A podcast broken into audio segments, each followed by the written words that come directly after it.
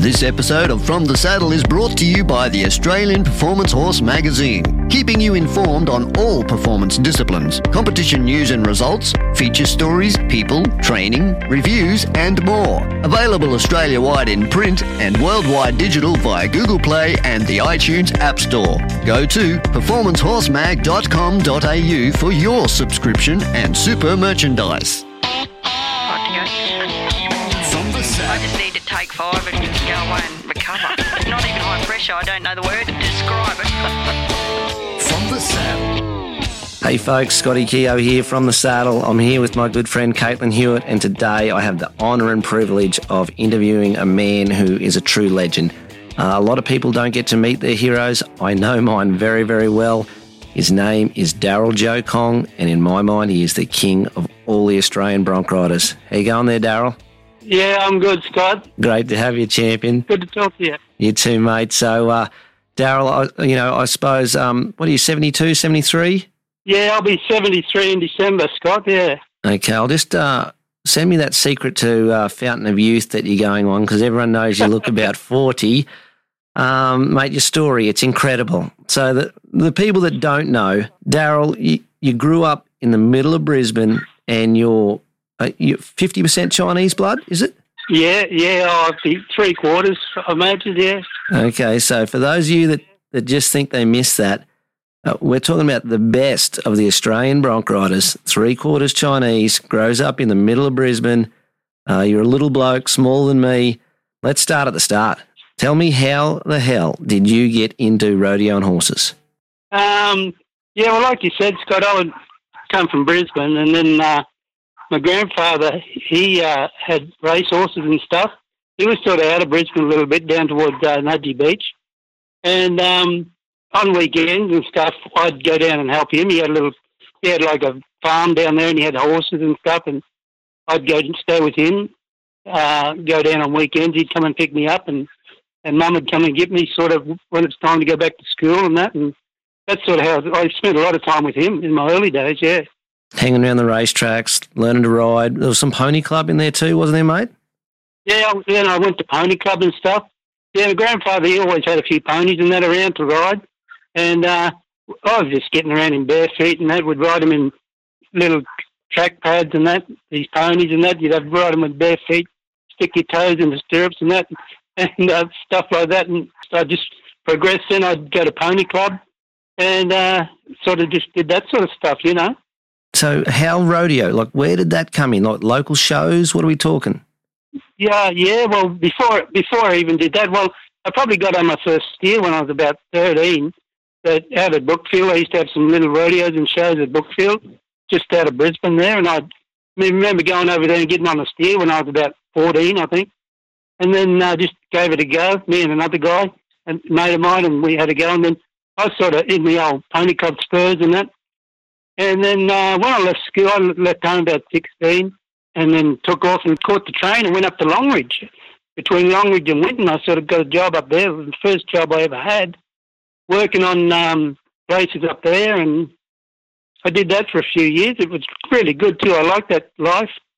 And then I came back to Brisbane and sort of, a mate of mine from Pony Club, actually, he was getting around and riding steers and that at these little shows and stuff. And so I sort of got back into that again because I'd already had a steer ride a few years ago and I was pretty keen to go again, and so I sort of started that, and then that's how it sort of got me going. Those little steer rides and bull rides around the, all these little shows all around the downs here and that. So, your first saddle bronc ride, mate, are we talking in the Poley saddle? Uh, yeah, I started in the Poley saddles. Uh, at first rodeo, that was at Brookfield as well. That was about '66, I think. I sort of had a ride in the Poley saddle and then '67, I sort of started going.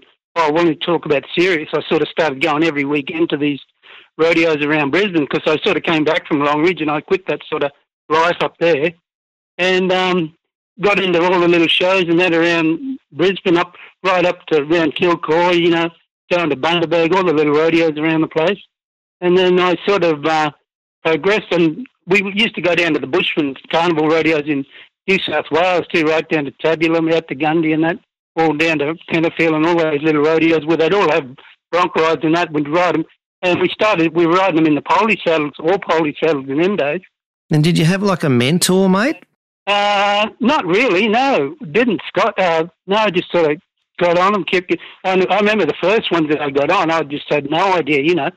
You'd get on and they'd give you the gate rope for your head rein sort of thing, and you'd, where you'd go. You didn't have anyone showing you, sort of thing. There was uh, one guy, sort of, Kenny Consiglio, he sort of got around all these bushy roads. He did give me a bit of a hand there, you know, a time or two, and sort of, he sort of looked after me a bit, sort of thing. Kenny Consiglio did. He, he rode a lot on the bushy rodeos and that, but we're sort of just like going and getting on and, you know, just keep getting on, sort of thing, you know, and getting bucked off quite a few times as well. And um, entering a couple of events, mate. You, you rode bulls too? Oh, yeah, I rode bulls and then bareback horses as well. I tried to get into everything, you know, sort of thing. So when when did things get better for you, mate? Like when did you start to shine? Um, well, after I did about a year in the bushies, I was 67. And then I sort of, to the, towards the end of that year, you know, I was sort of starting to win a bit and that. Uh, steer rides, I could win a bit in the steer rides. Saddle rides, I was struggling a bit. And uh, I didn't mind the bareback riding either. I won a few bareback rides in the, in the bushies that year. And then at the end of that year, I joined up the A- ARRA, it was in them days, with the Desi Bain. He was one of the other guys that was getting around we I used to rodeo with every weekend, you know, around Brisbane and that. So we decided, oh, we'll join the ARRA. That was the next step up. You're going into the pros sort of thing. Yeah, big step. First rodeo I went to was up at uh, Clermont at C3D rodeo at Cole Dennis's. I remember the going there in, in December 67, yeah. Yeah, right. So then there was a trip to New Zealand shortly after that. Uh, well, I did.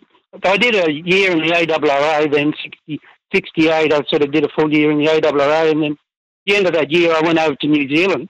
68 in the seven in the 69 over the Christmas run they used to have over there. Yeah, I remember a guy telling me once that's where you clicked. That's when he seen a change in you in New Zealand. Yeah, it was too. That's when I turned the corner in New Zealand. In the international saddle by then?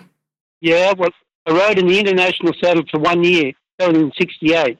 I bought a saddle off a guy from down in because we knew nothing about them saddles, Scott. We were coming out of Poley saddles, and even in the ARRA, they'd only just got them in, and no one knew anything about them. They were telling you to spur up the back and everything else.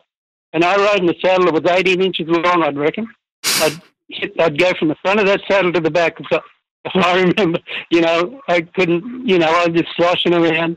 And then I went to New Zealand, and they had them some good saddles in New Zealand, Scott. Yep. The committee's got uh, Fred Harson to make them bronc saddles Yep. because they had had them bronc saddles a year earlier than we did over here. They brought them in earlier, and um, they were going. The saddles were good over there, and, I, and that's when I really turned the corner where I could really get you know to the front end on the horse, and I can still remember that you know from sloshing by and just getting them covered and all that to where I could sort of sit up and have a bit of a lick. Yep. And that's when things started to turn around. And then I came back from over there, and then I um, had a good year. The next year in '69, I I was starting to win a bit in the bronc riding, and that, and it was starting to get a, an event that I liked. You know, I was still working three events, but the bronc riding, I really liked the bronc riding, and it was sort of just I wasn't doing anything special, but I was sort of getting to where I could sit up and make a bit of a lick and sort of have a bit of a, a slash at them and that, and I was starting to feel better on them. You know what I mean? And uh, I did make the finals in '69 out at Cootamundra uh, in the ARRA, and then that was about it then. And then I um, I sort of worked a little bit, and then in 1970, I sort of thought, now I'm going to Canada. And I wasn't really riding anything flash. I wasn't setting the world on fire, but I thought, you know, I, I wanted to go over there and learn to ride broncs. And I was going to go to a bull riding school over there, Dale of Roses, but I sort of quit that when I went over there. And I, I ended up going with, um, I went to Winston Bruce's school. Yep. There at Calgary Stampede. Yeah, at the Calgary Stampede Corral building there. And uh, it was a real eye opener for me, Scott, because it was an indoor school. Like the whole week, we were there for a week. And uh, it was all indoors, you know, really nice arena and that. All the chutes were the Calgary chutes that they used at the Stampede. And oh, it was like a, a hell of a setup. It was like, you know, going to anything, nothing I'd ever been to, you know, all the radios out here we were going to. In those days were great big arenas. They were grass arenas. And that was 1970, mate. Oh, in 1970, yeah, they were. That's how they were. The, the committee didn't want to plough the arenas up and that. The ARRA really fought hard to get them arenas ploughed up, and guys were getting hurt too. You know, Oh, man. in them days. And we, I went from there had to go over to there to do this school for a week. You know, in this indoor school, I couldn't believe it. You know, it was just like nothing we'd ever I'd ever been to. And um, the school went for a week, and we were getting on these mares of, of Calgary. They were trying these mares. They were NFR mares. You know, they'd been to the national finals, and for three days we never rode anything. Just a bucked off. You know, I mean, it was a tough school, and you know, there was twenty of us there, and um, after three days, Winston had a guy called Harvey Northcott. He was an amateur outfit over there. I he brought Harvey. his, his horses down. Remember old Harvey? Yeah. And um, he brought nice, softer horses, and the school finished off really good on a good note. And uh, I was sort of the most improved guy at the school, and I think uh, I ended up with a pair of boots or something like that. And uh, but it was a really tough school. You know, there were a lot of guys there dropped out. I can tell you. I bet there We wasn't. getting- It was, it was really, it was really the school of hard knocks. There wasn't still 20 getting on at the end of it. No, they weren't. And it went for a week. And uh, it was sort of the survival of the fittest in the end, you know. Did you start just entering random pro rodeos after that, or did you amateur rodeo, or what did you do? No, no, I didn't go to any amateurs. I went to, just went to the PRCA rodeos and the CRCA rodeos. And so that, that was 1970. And um, I did the summer over there. I went over there in the spring. That was about April in, in 70. It was sort of coming into spring then, and there quite a few rodeos going on. So, and I got to winning a bit over there in Canada in them days, yeah.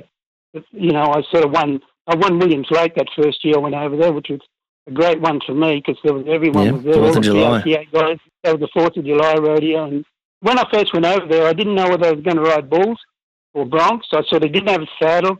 I didn't have any gear and stuff. I, I ended up getting a bit of gear together. I didn't have a saddle, and then Red Deer, one of the first rodeos I went to after that school, and that Jimmy Dix was there and Doug Flanagan, two Australian guys, and then Mel Hyland was there, and Jim had this saddle that he had made for himself. He, he Duff Severe had made it the year earlier, and, it, and Jim was about my size, and it, it actually just fitted me just right. So Jim had it in the back of his car, and so he brought it out and he loaned it to me. And that was the only saddle I ever rode in. I- It was about two years later when I bought it off Jim. He sort of just loaned it to me. He didn't want to sell it. And it was two years later before he'd sold it to me when I, you know, sort of thing. So that was great for me to find a saddle like that and just stay in it. But at the end of that year, Scott, when the rodeos in Canada had finished that first summer, sort of John Holman, I got in with him a bit. He was spending a fair bit of time up in Canada there. And uh, I was traveling with him a bit. And then he said, We're going to New York. So he bought these the tickets and that, and we flew to New York and ended up in Madison Square Garden. That was the first year I went over there. And Winston was there as well. He went over, he was sort of to the end of his career. And I spent a fair bit of time with Winston over there and that at them radios, And it was a really eye opener. We, here we were at the Madison Square Gardens, you know. Mate, she's um long way from Brookfield Pony Club. Oh, couldn't believe it. So there we were at Madison. It was about eight rounds, I think, or something. So we were there for a week. I placed there on a few rounds and that, and things were good because I was starting to place, you know, in, in a lot of rodeos and that here and there and stuff, and I was winning enough money to sort of get me by and stuff. So I always said if I if I couldn't win enough money, you know, things were going bad that I'd head back home. That didn't happen to you, did it? I wasn't setting the world on fire, but I was getting enough to keep going.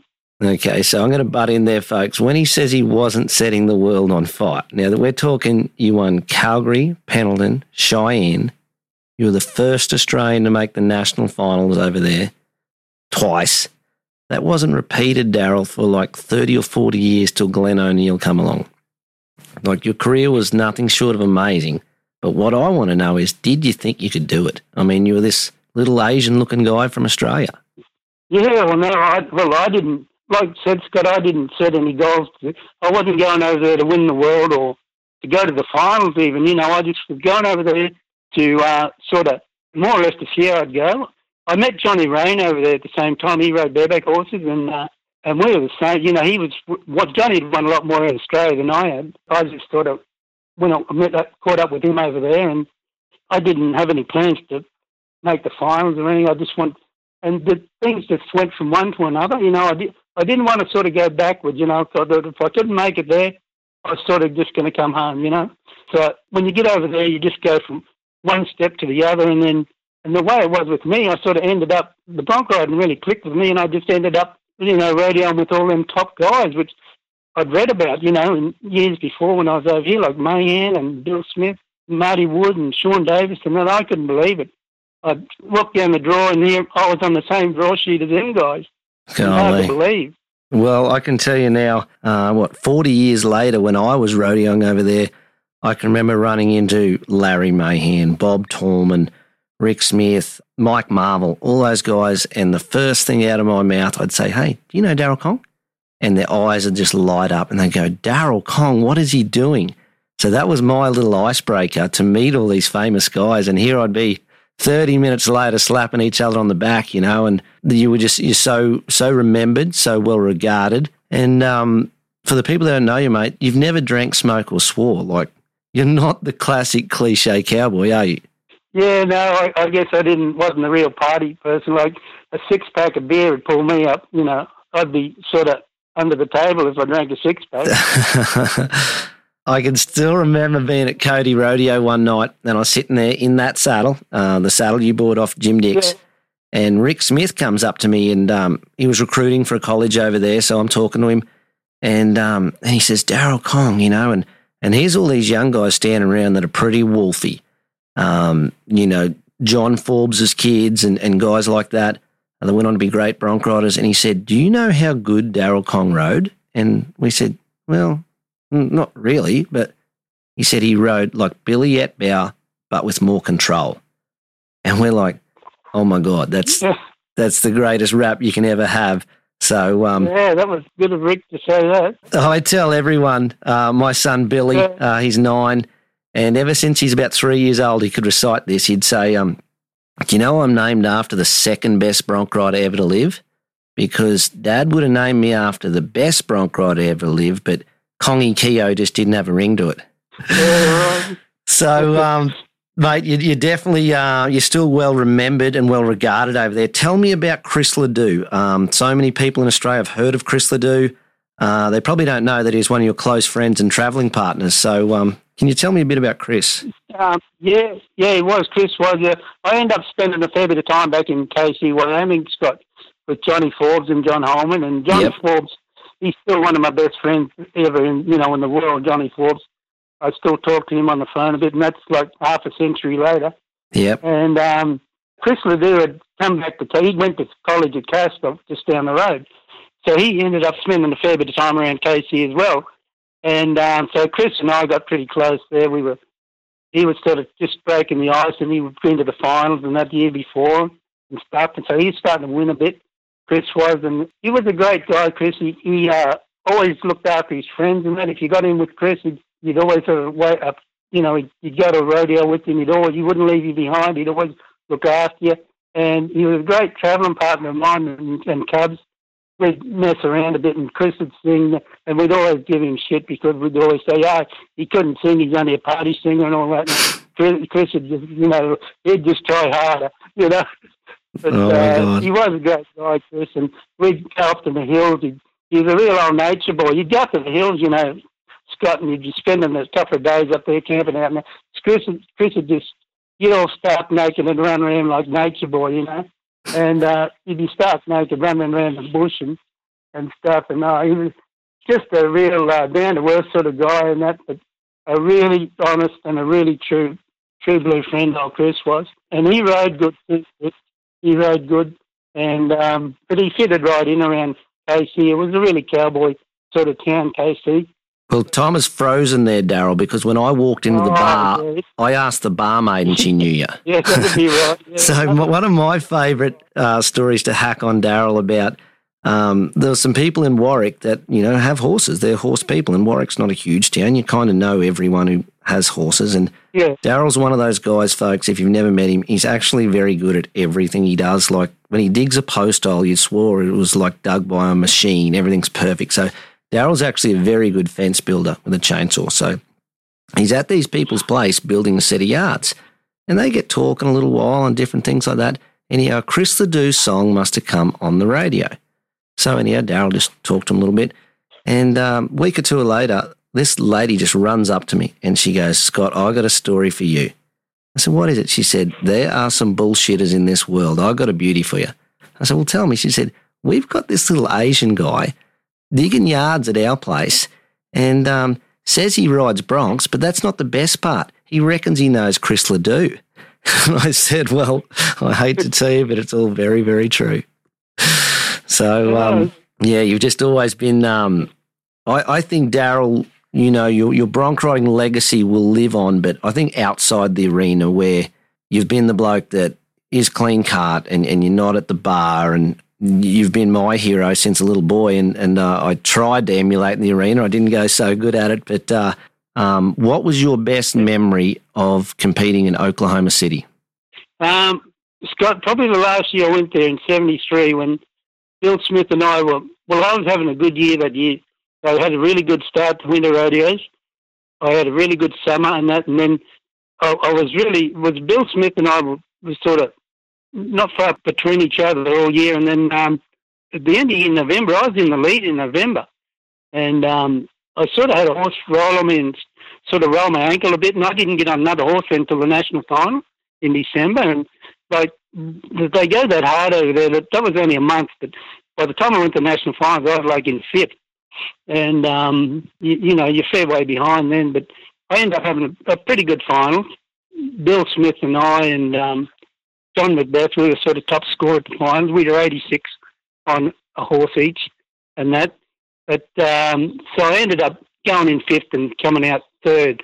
Larry Mahan went over me, and then and Bill was a little bit too far in front in them days to, to catch him, sort of thing. But you know, he could have been caught, I guess, if he had a really good final. But that was it. But, um, actually, in that '73, in that year too, there was a horse there that cost me a lot of money. I don't know if you knew, you heard about that horse. It was a horse called Wells Fargo, and Yeah. um, I had that horse. That, uh, I went to Fort Worth that earlier that year. I went to the final, the short go in the lead, and I had, had this uh, Wells Fargo of Billy Minick. And he's a horse that first time I'd ever been on him, and he, he threw me off. He got me about third jump, sort of walked on his front feet. But people don't understand what these broncs do, but they, they'll, some of them broncs will try anything to buck you off. And this horse is a really shuffle on his front feet and um, get me 12. And I'd be end up sitting on fourth jump, I'd be sitting on top of me 12, and he, he sort of got me. And then I had it, if I had went to Houston that year, and I won two goes at Houston, two of the first goes at Houston. And then I uh, went to short go again in the lead. And I had that same horse. And um, I had him at uh, Houston, and then the same thing happened at Houston.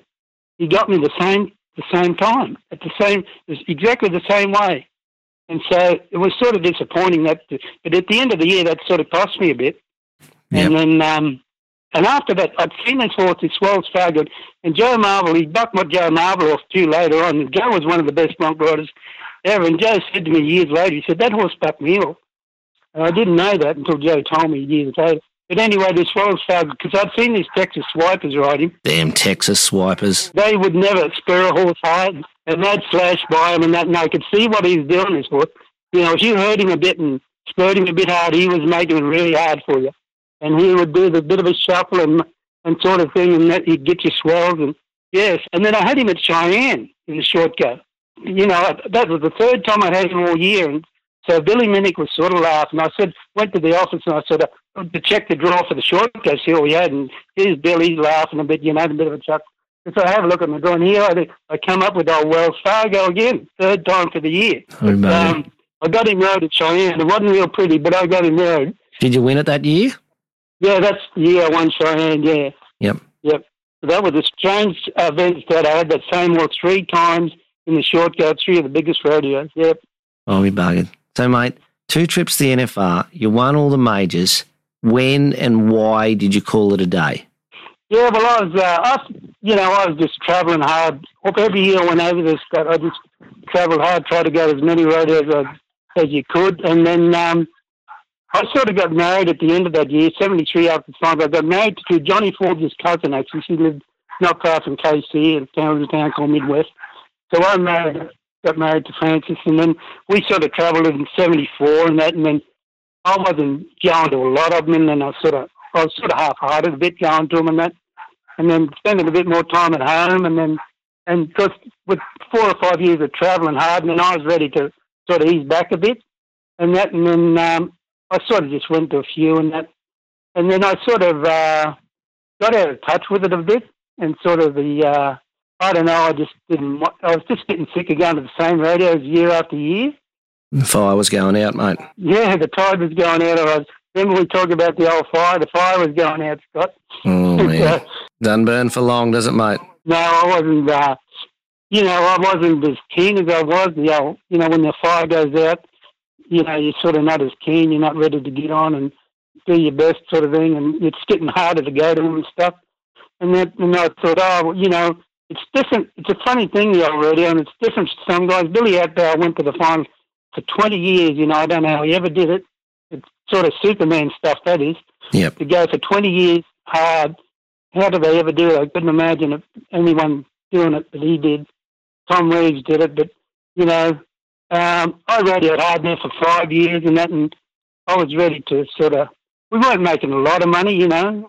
At the times we were winning 700 to win a go, and I think now they're winning 27 grand or something. So there is a lot of difference there.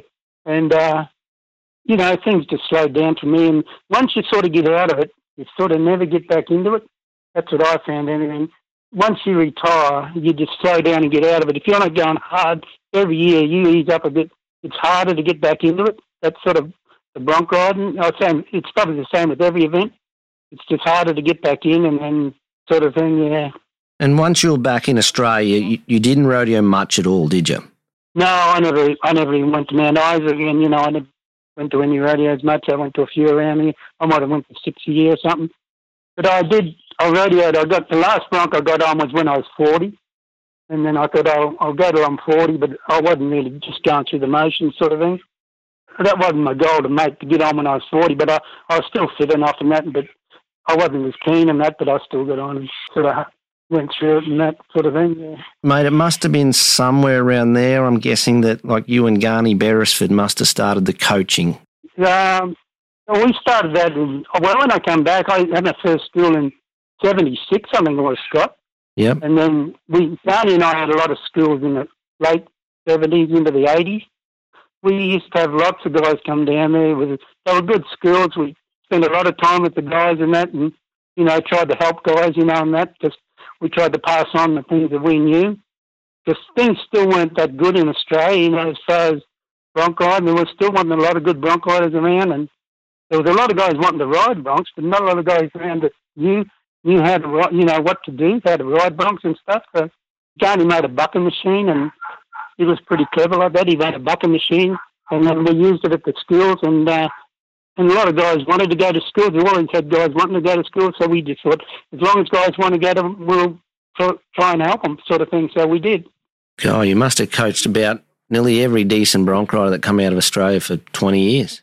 Yeah, well, there was a lot of guys come through, Scott, and uh, we were pretty proud of the schools, you know, and that just, uh, you know, like I said, we had a lot of guys come through, and, and most guys were happy at the schools. They learned stuff and that was what we tried to tell them guys. It was just like a stepping stone in their career. You know that they might come to our school and learn something. They'll go somewhere else and they learn things off other people. It wasn't. We weren't just you know the one place where you get to learn to ride broncs, but we certainly when they came, we sort of tried to help as much as we could. And, and word got around, and we always had every year there'd be guys calling up wanting to know when the next school was on, sort of thing. So we just kept going and just kept having them, and and a lot of guys did learn stuff from schools and that, I think, and helped them in their career. And that's all we wanted to do with them, you know, the schools. You've definitely done that, Daryl. You've got a, the kindest nature that uh, anyone who meets Daryl Kong once knows that. And um, uh, you've helped a lot of blokes over the years. Um, and then, you know, a bit of a hiatus from the coaching. And then um, we fired up again a few years later, didn't we?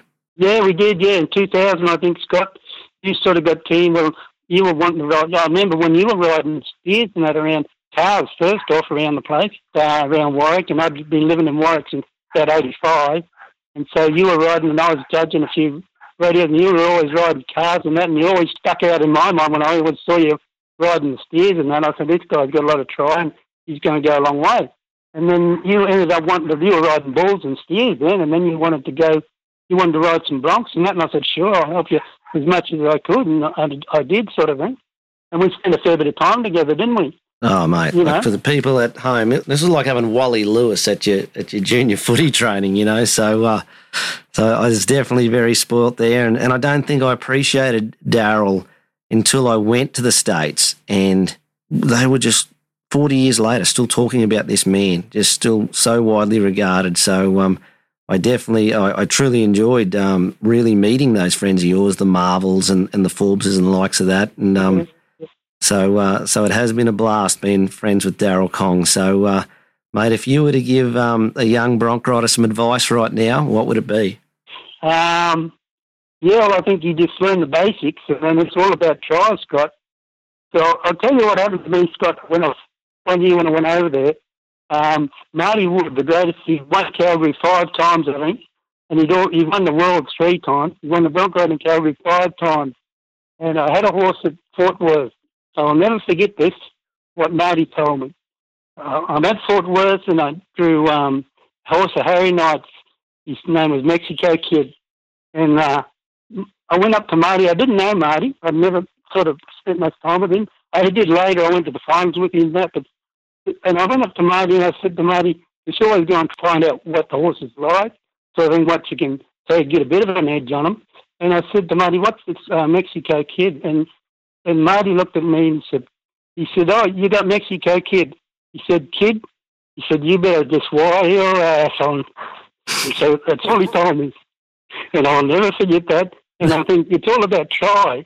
Yep. You know, it's all about try. It's all about it. You'll go as far as you, you, you know, you want to go with, with as much try as you got. And that's what it's mm. all about. You definitely did that, Daryl. Um, mate, it's been a blast. Um, I appreciate your time here today. I'm, I'm sure so many of your old travelling partners are, are going to listen to this. Mate, I appreciate every moment, Daryl. Can't wait to catch up with you again uh, next time I'm home. And, mate, you are my hero, and thank you very much for your time here today. No, thanks, Scott. And uh, it's been good to know you over the years too, Scott. And it's really good. You know, it's a really good friendship we got. And um, all the best, mate. Thank you very much. Cheers, Daryl. Talk to you, mate.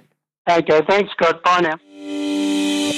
From the Saddle is brought to you by Hewitt Consulting and Communications, specialising in rural business and marketing design. Find them on Facebook and Instagram.